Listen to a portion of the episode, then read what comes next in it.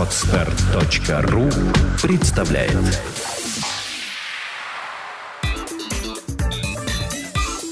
Black and White. Подкаст о практическом пиаре. Здравствуйте, меня зовут Ника Зебра, и вы слушаете подкаст о практическом пиаре Black and White. Это программа для практикующих пиарщиков, руководителей компаний и всех тех, кому интересен мир публичных коммуникаций. Сегодня у нас в студии Катерина Трубе, креативный директор одного из крупнейших в России трейдинг-маркетинговых агентств Русинфо, руководитель FedFree рекламной студии «Так или иначе» и генератор проекта «Волшебный П» – практика рекламного креатива. Здравствуй, Катя. Привет. Привет, Ника. Привет всем. А, скажи, пожалуйста, а что было вот твоим самым первым проектом в области рекламы и маркетинга? Мой первый проект, он начался в 99 году. Э, собственно, сейчас я расскажу небольшую предысторию. Mm-hmm. В 16 лет я поняла, э, что я хочу быть рекламистом. Ну, вот я такой счастливый человек, который понял, что его призна... призвание как бы именно реклама. Это началось со статьи Э, в журнале на Невском. Тогда, представляете, 96-й год, это оказалось просто каким-то, ну, что-то такое вообще из другой какой-то вообще реальности, да. Э, я прочитала и настолько загорелась этим, что вот три года вынашивала в себе, что я хочу, хочу, хочу. И в 99-м году Э, я поняла, что все, я больше не хочу, я, у меня филологическое образование, вот, что я больше не хочу преподавать э, русский язык как иностранный. За это время я уже сделала три авторских программы и поняла, что, в общем, развлекать себя всю жизнь, да, просто меняя одно и то же просто в другую упаковку, ну, я не хочу.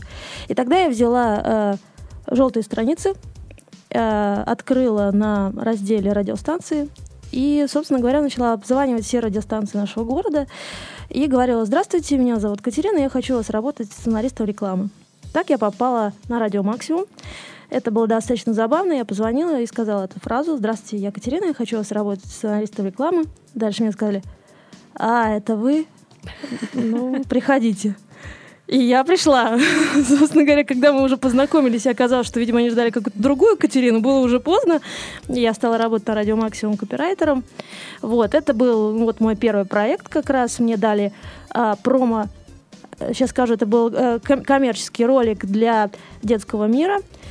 И я сочинила, по-моему, около там 20 вариантов э, всяких разных, э, начиная от стишков, там, заканчивая там песенками, речитативами и так далее. То есть меня перло У меня всегда работа креативщика, знаешь, считалась, ты знаешь, креативщик-копирайтер. Это для меня какой-то ад просто.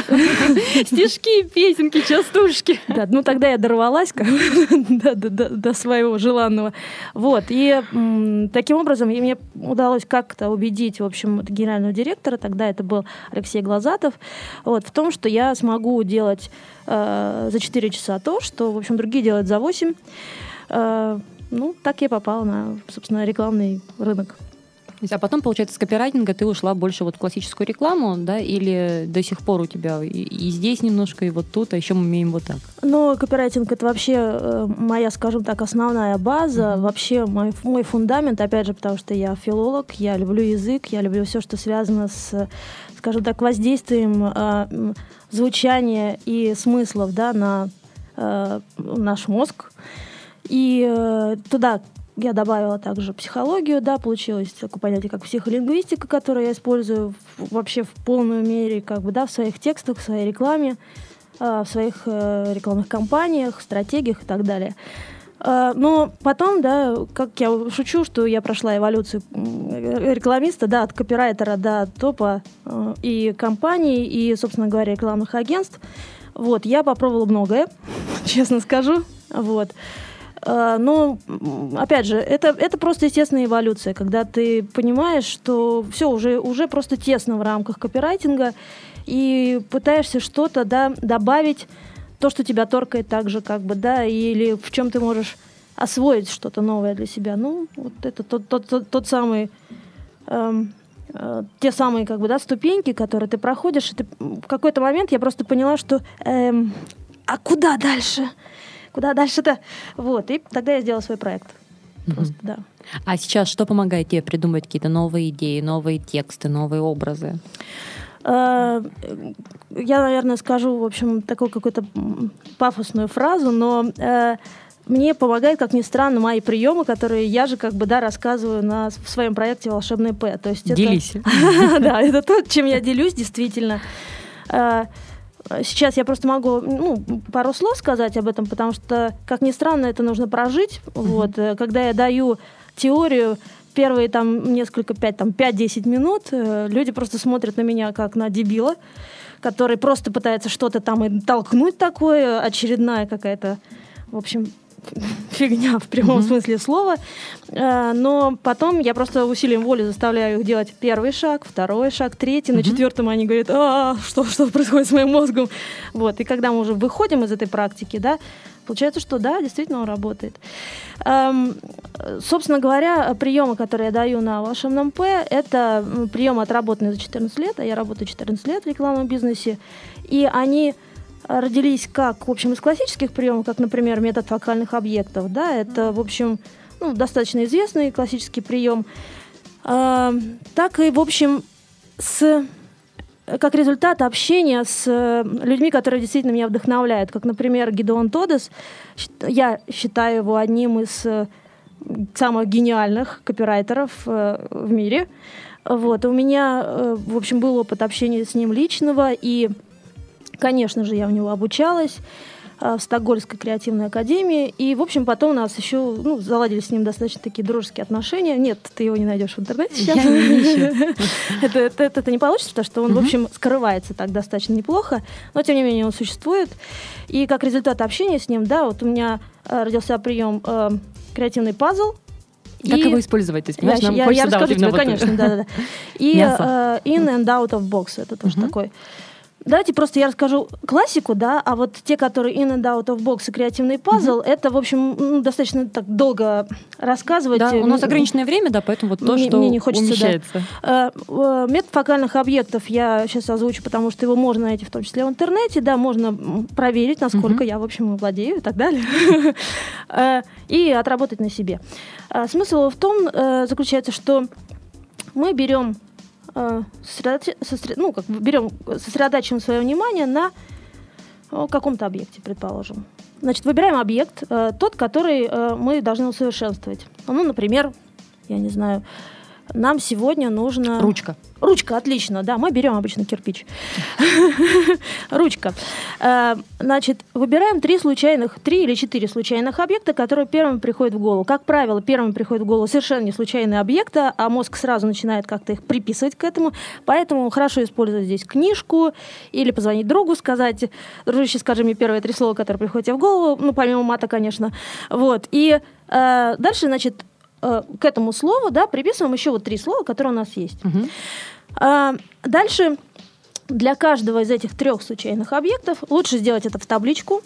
А, выписываем несколько характерных для него свойств. То есть свойства, которые отвечают на вопрос «какой» или «с чем». Ну, например, это будет там кошка, э, вулкан угу. и, ну, я не знаю, что ну, пластиковый стаканчик. Стаканчик, отлично. Кошка, вулкан, стаканчик. Как видишь, мне сегодня с креативом не очень, зато у меня много разных предметов на столе. Шикарно.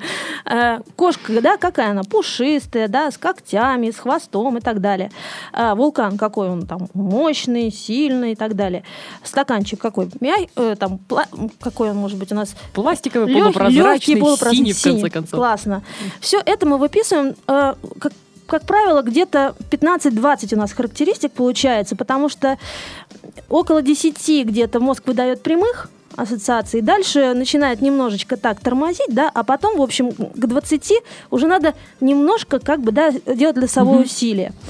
Когда мы выписываем где-то 15-20 характеристик, дальше нам нужно а, прорабатывать круги ассоциаций. Ну, наверняка ты слышала, да, что э, когда кто-то там пытается оценивать там креатив или показывать, какой он креативный, да, он говорит, что, о, ну это первый круг ассоциации, это вообще там, да, не мое. Но, как правило, опять же, мало кто вообще работал практически, что такое первый круг ассоциации, что такое второй, какая взаимосвязь между ними и так далее. Вот метод фокальных объектов отлично это просто отрабатывает. Значит, э, первое, что мы делаем, мы берем и присоединяем к нашему прототипу да, те характеристики, которые у нас ну, собственно говоря, взялись да, из этой таблицы. Угу. Характеристики можно выбрать э, методом тыка, а можно выбрать э, э, те, которые, например, боль, те, к которым больше там душа лежит, например. А, и э, делаем первый круг ассоциаций. На первом круге ассоциаций, как правило, да, появляется какой-то образ. Угу. Сейчас мы не будем это отрабатывать, потому что это такой творческий да, процесс. Появляется какой-то образ. Вот от этого образа нужно развивать дальше. И это был первый круг ассоциации. От этого образа как бы, да, нужно отталкиваться. И это будет второй. Дальше будет третий, четвертый и так далее. Но практика показывает, что клиент, ну, собственно говоря, наш потребитель, э, реагирует на второй и третий, да, ну, наиболее, скажем так, активно, наиболее угу. эффективно.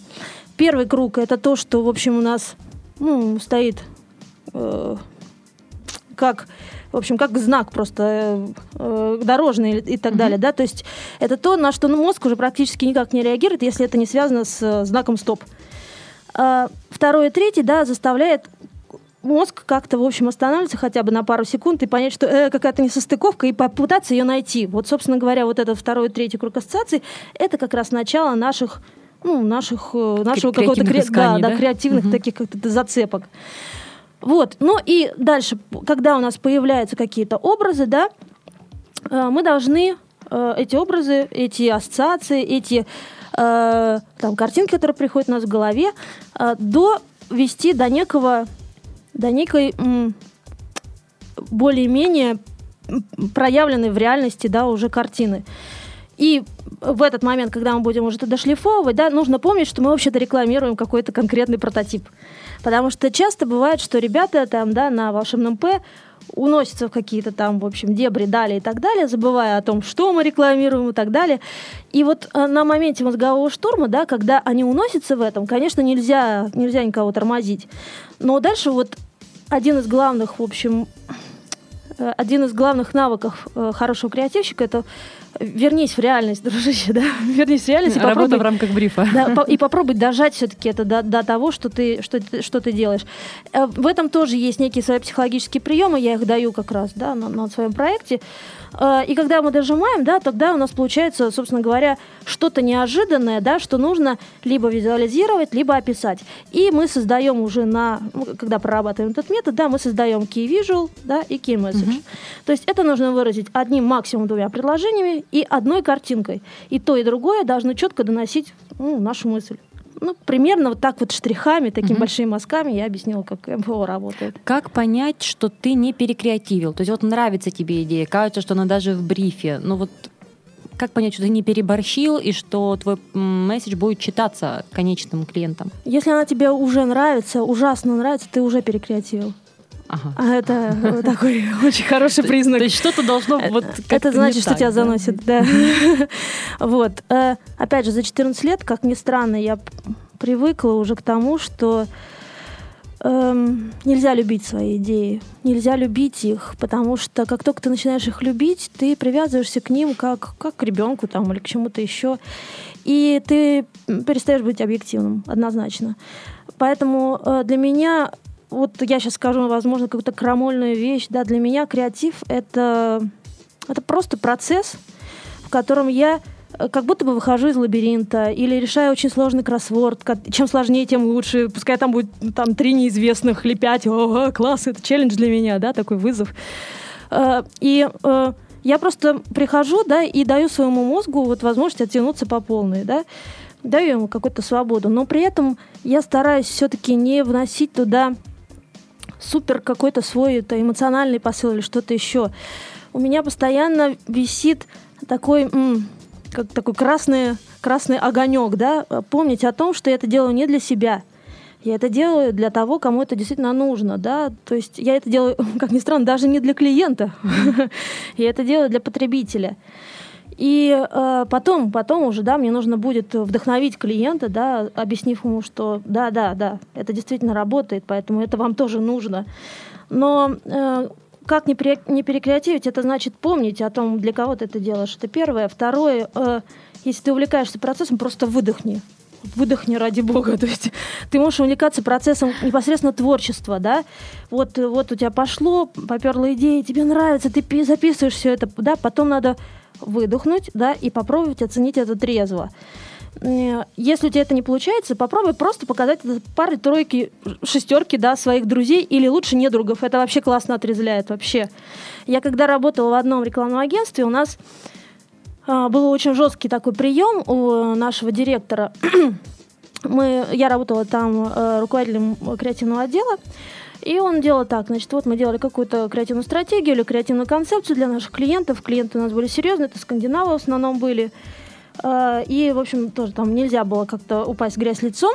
Э, и директор очень-очень сильно переживал каждый раз по, по поводу всего, что выходило из-под нашего пера, потому что, ну, бюджеты были серьезные. Mm-hmm.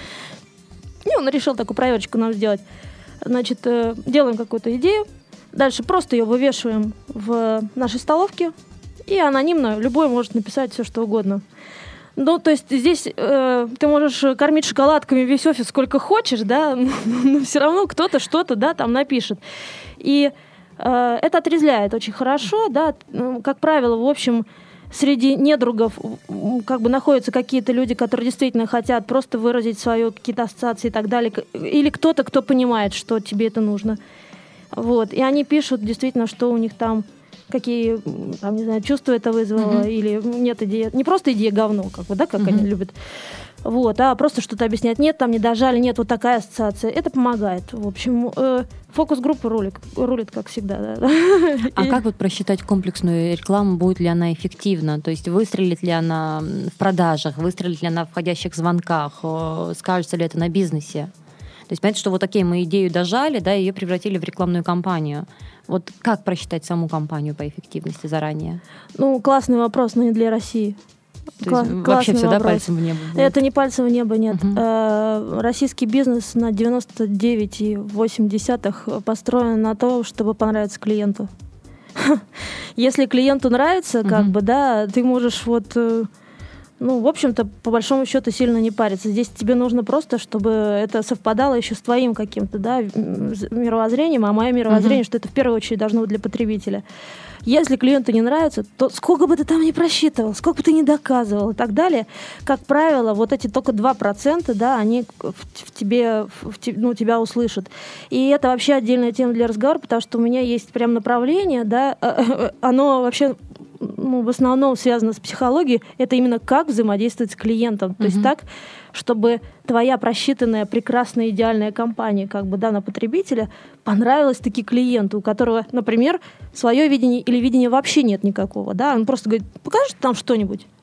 И сегодня, например, ну, у нее плохое настроение, и ребенок не пошел в школу, и вообще, ну, все плохо, как бы, да. И вот ты в этот момент присылаешь свою рекламную mm-hmm. Да, есть профессионалы, и я с ними тоже работала с 14 лет. В общем, мне, слава богу, есть возможность сказать, что не все так плохо, и с профессионалами практически всегда можно договориться. Но то, что касается российского бизнеса, а мне есть чем сравнить. Я работала в европейских компаниях в том числе.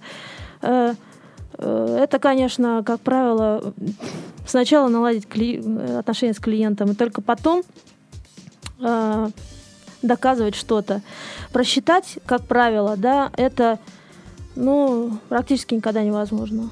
То есть, если кто-то вам скажет, что да, мы прочитали этот креатив, я хочу посмотреть на этого человека. А какой-то хотя бы там фокус-группы можно минимизировать можно. риски? А вот можно. что еще по типу фокус-групп можно использовать? Как правило, да, это фокус-группы, но э, есть э, расхожее мнение о том, что фокус-группа не работает. Пожалуй, я тоже приверженец больше этого мнения, э, потому что на фокус-группу приходят люди, которые сейчас тут как бы мягко надо сказать, как бы они морально готовы к тому, что они что-то будут оценивать. Угу. А если ты что-то показываешь или изобретаешь что-то новое, на что, в принципе, как бы, да, человеческий мозг, в принципе, пока еще не был готов. Я сейчас вам пример приведу один. Эм, первая реакция это что? Что? Странное что-то, не надо мне это. Однозначно, отрицание, конечно. Да. А еще, когда человек приходит с настроением «пойду-ка пооцениваю», это отрицание как бы эксперта, да? Поэтому фокус-группу здесь нужно делать так. Нужно делать прототип, запускать его. Это идеальные условия. Я называю это сферический конь в вакууме. У меня такое было два раза только. А, а, вот в этом сферическом коне в вакууме, значит, что нужно делать? Мы делаем прототип и запускаем его в реальные условия. Дальше снимаем это все на видео показываем клиенту. Вот так это работает. Мгм. Это классно. То есть это убеждает просто лучше некуда. Это убеждает всех и на 150%. Но э, делать прототип, запускать его там в реальные условия, отслеживать, снимать видео и так далее. Человек, который работает в рекламном агентстве, вот сейчас он э, наверняка кто-нибудь слушает и смеется. Сейчас попробую это сделать. Вот я говорю, у меня было такое дважды, мне дали, в общем, э, возможность, время и силы. Э, Это убеждает лучше всего. К огромному сожалению, наверняка, опять же, есть такие агентства в России, где люди делают так всегда. Мгм. Если они есть, я им очень сильно завидую. Мне не довелось таких работать. Мне довелось работать только вот, когда я работала в Промако, это был Benign группа, и там у нас были э, рабочие группы work groups, где э, с разных стран, да, собирали нескольких специалистов, и мы делали один большой проект на всю Скандинавию, например. И вот там нам давали и время, и возможности, и прототипы, и все что угодно. Да, это, это, это- это лучше всего. Фокус-группа как инструмент очень условно работает. Вот, и э, я хотела рассказать про... э, Пример вот того, на чем э, ты работала и где тебе давали возможность подобного теста. Э, не, Какие-то я, я- я что-то другое хотела рассказать. Окей, тогда, видимо, вернемся, вспомним.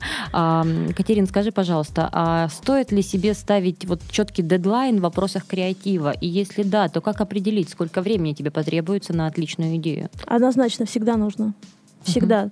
М, Только дедлайны нас спасают. Знаешь, такой знаменитый, знаменитая такая картинка есть, чудесная, я ее очень люблю. Э, Такая шкала, шкала, как, как работают креативщики. да? Помнишь, да, там 85% они просто ковыряют в нас. Потом вот остальные 15, да, у нас делятся почти на 6 таких. Ты работаешь, да, то время, когда ты уже не успеваешь. Отличная картинка, вот. И э, если ты не ставишь все дедлайны, э, то мозг всегда найдет э, способ э, оттянуть это. Эм, И дедлайн, он не просто мотивирует, а если ты еще ответственный, а я, например, гиперответственный человек, э, то эм, мозг, опять же, чем ближе к дедлайну, тем, ну, сейчас объясню, вот тут такой, такая фишка, он приравнивает это к маленькой смерти, то есть к маленькому такой опасности твоей жизни. И, соответственно, чем ближе к дедлайну, тем больше ты э, активизируешься, тем больше ты спасаешь себя же, да. Эм, рассчитать идею всегда, ну, рассчитать время на работу всегда можно. Э, это связано не только с личными особенностями креативщика, но и, в общем-то, с э, эм, как бы сроками, которые пишут обычно в рейд-картах, да, или в брифах или где-то еще, так, чтобы агентство не, не слыло какими-то там черепахами там, да, и так далее. Когда сетевики, да, сетевые агентства там пишут месяц на, на разработку, я не знаю, чего бы то ни было, э, там, слогана, да, Классно. Я опять же им тут начинаю завидовать дико, да, но по большому счету это можно сделать быстрее. Как минимум первую подачу. И э, с учетом, опять же, твоих особенностей, то есть, например, на самое короткое, вот честно скажу, значит, самое корот- короткое время, за которое я делала креативную стратегию для одного из э, наших мобильных операторов, это было, внимание, двое суток. Мгм. Я думала, я... Нет, я не думаю, я умерла практически, что там. Будем честными, я умерла. Вот, то есть э, за двое суток мне нужно было сделать вот первую подачу, при этом у меня работало со мной четыре человека, которые искали картинки там, да, то есть для того, чтобы вот сделать эту подачу именно, да, Мгм. сделать эту презентацию, э, искали какое-то видео и так далее. Все остальное, да, от э, идеи из ничего, как бы, до стройной креативной стратегии на 26 листов, да, это, в общем, моя работа была. Э, Подобной жести никому не пожелаю, и в тот момент я поняла, что какой бы клиент ни был, я больше никогда так больше делать с собой не буду. Э, Оптимальное да, время для разработки креативной стратегии для первой подачи это две недели. Э, За неделю можно сделать, как обычно мы работаем на тендерах, то есть когда кто-то из кру- крупных, как бы из ТНК клиентов дает какую-то задачу там на бриф или что-то еще, они дают не больше недели, и, и за это мы говорим спасибо.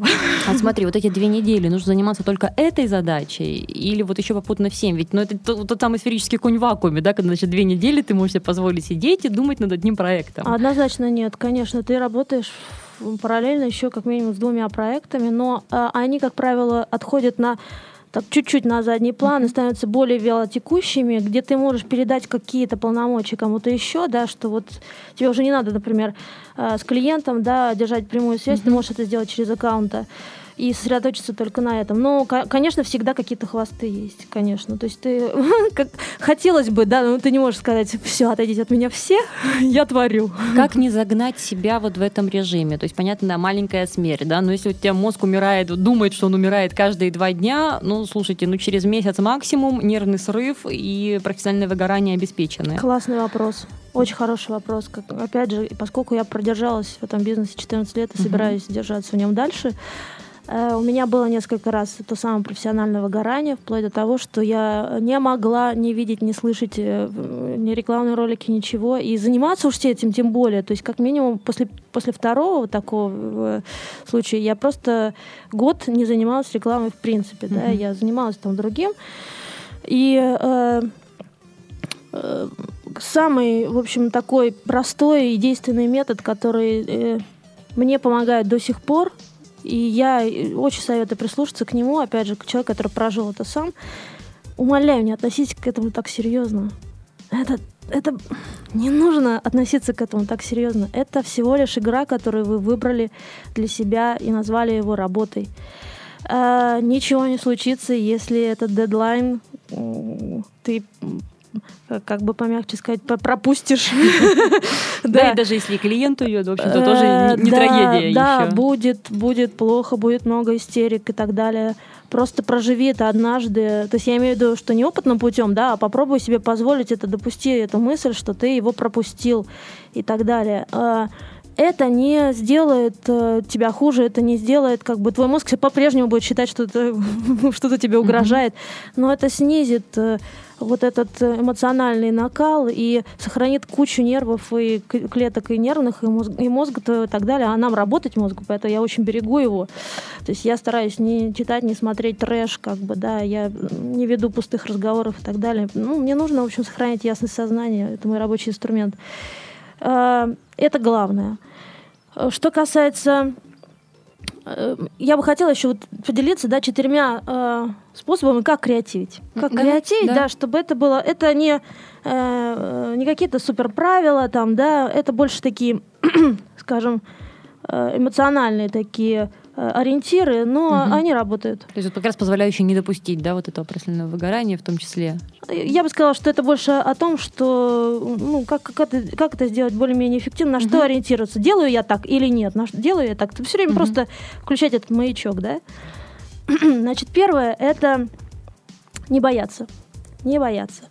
Что значит не бояться? Когда ты эм, что-то сочиняешь, ну, когда ты вообще ступил на эту стезю креатива, кажется, что, ой, господи, дай бог, вот одну идейку какую-то я там сейчас э, рожу, и, и уже хорошо, и слава богу. И э, вот эта вот неуверенность в своих силах в том, что дай бог одну, как бы, да, а тут еще три надо. Обычно это клиент хочет три идеи, да, как минимум. А, а некоторые пишут, вы нам вышлите несколько, да, а уж потом мы решим, какая из них лучше. В этот момент у меня начинается mm-hmm. гомерический хохот, да, потому что, ну да, сейчас. Особенно, когда это тендерные условия. Вот. Эм, ограничьтесь тремя, это нормально. Три — это нормально, и те, кто хотят, хотят больше, в общем, здесь уже есть повод задуматься, что-то там с этим человеком не так. Что-то он хочет помимо того, чтобы просто получить эффективную работу mm-hmm. от вас. Эм, и вот в тот момент, когда ты начинаешь сомневаться в том, что ну, не, ну, получится ли у меня, сколько там, а вдруг она единственная существует, а существует ли она вообще, дожму ли я и так далее. Вот в этот момент начинается ступор. А, э, я чуть-чуть, вот буквально два слова, две, два слова отступлю, что есть расхожее мнение, и это большой вопрос, который я всегда задаю. Да, э, э, креатив — это magic или мастерство, да? Ну, вот это мастерство, которое mm-hmm. со стороны смотрится как magic. И э, первое — это вот не бояться. Да, не бойся, у тебя на самом деле миллион идей. Миллион идей, просто возьми одну из них, да, расслабься немножко. Второе — это не жадничать. То есть это тот случай, когда э, мы даем клиенту, дам я одну, одну хорошую, вторую сразу фигню какую-нибудь, угу. да, а третью так, ну, как фоном, да, вот это называется жадничать, да. Если все-таки идеи поперли, да, э, выдавай все, выда, выжимай из себя все и выдавай все, не жадничай ты ради бога, будут еще эти идеи. Чем больше ты отдаешь, тем больше ты готовишь пространство для нового. Э, у креативщика все время до, должен быть этот поток, вот этот вот бурлящий, да. Он не, ну я это не, не чувствую как бурлящий, да, вот именно какой-то такой поток. Mm-hmm. Он все время живет. Если застой какой-то пошел, значит надо его куда-то пропушить, да. Э, третье это не останавливаться. То есть, если у тебя есть какое-то время, ну, тот самый дедлайн, да, то есть я сейчас, я полчаса буду креативить, да, уж, ты, уж ты решил полчаса креативить, вот делай, дожимай до последнего. А, а вообще в идеале как бы не нужно ставить себе во время вот этого процесса, не нужно ставить себе каких-то рамок. Mm-hmm. Если пошла идея, да, дожимай до состояния, когда, вот я это, опять же, ребята рассказываю, это такой характерный такой звук в голове, такой... Там мыслей больше нет вообще. И ты понимаешь, о, все, я пошел спать или, что, или что-то еще. То есть не останавливаться. И четвертое это не думать, а чувствовать. Это те самые инсайты, это то, о чем я говорю всегда, это главный инструмент, один из главных инструментов э, рекламиста, креативщика в частности, это эмпатия. Не надо думать, как твоя там бабушка или кто-то там еще подойдет и возьмет эту упаковку. Почувствуй себя ей, почувствуй, что она может при этом думать и так далее. Это через эмпатию идет, и это отдельная, опять же, тема, потому что этому я тоже обучаю. Ну, как ни странно, этому можно обучить, то есть уровень эмпатии тоже можно развить. Угу. А это отличный инструмент для того, чтобы почувствовать своего клиента. Кать, а есть рынки, на которых креатив противопоказан? Например, я помню, в Сургуте крематорий продвигался с помощью зажигалок, на которых было написано «Курите, курите, курите, мы подождем». Эта зажигалка, по-моему, в 2009-м облетела весь интернет. Э, вот уместно ли подобное творчество на таких рынках или на финансовых? Кстати, случай с э, крематорием э, это вполне уместно, mm-hmm. как ни странно. Э, да, есть государственный сектор, где как бы ты ни крутил, э, не пытался там дать креатив или что-то еще. Вы видели нашу социальную рекламу, да? Вот хочется плакать. Я вообще не понимаю, как они меряют ее эффективность, но зато прекрасно знаю, сколько это стоило. Да, да, но зато там лейбл стоит, да, там под управлением там администрации Петербурга или что-то еще. Э, вот госсектор это тот случай, когда я не знаю, кто это сочиняет, не, не знаю.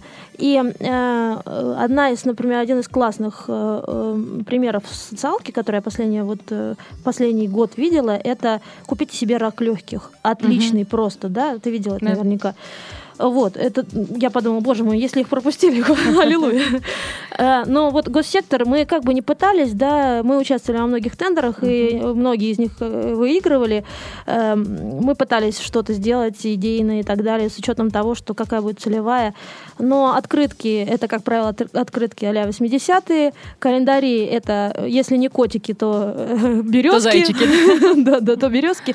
Все остальное это одно, однозначно можно. Это простор для творчества, нестандартных идей и так далее. Мы сейчас работаем с банками.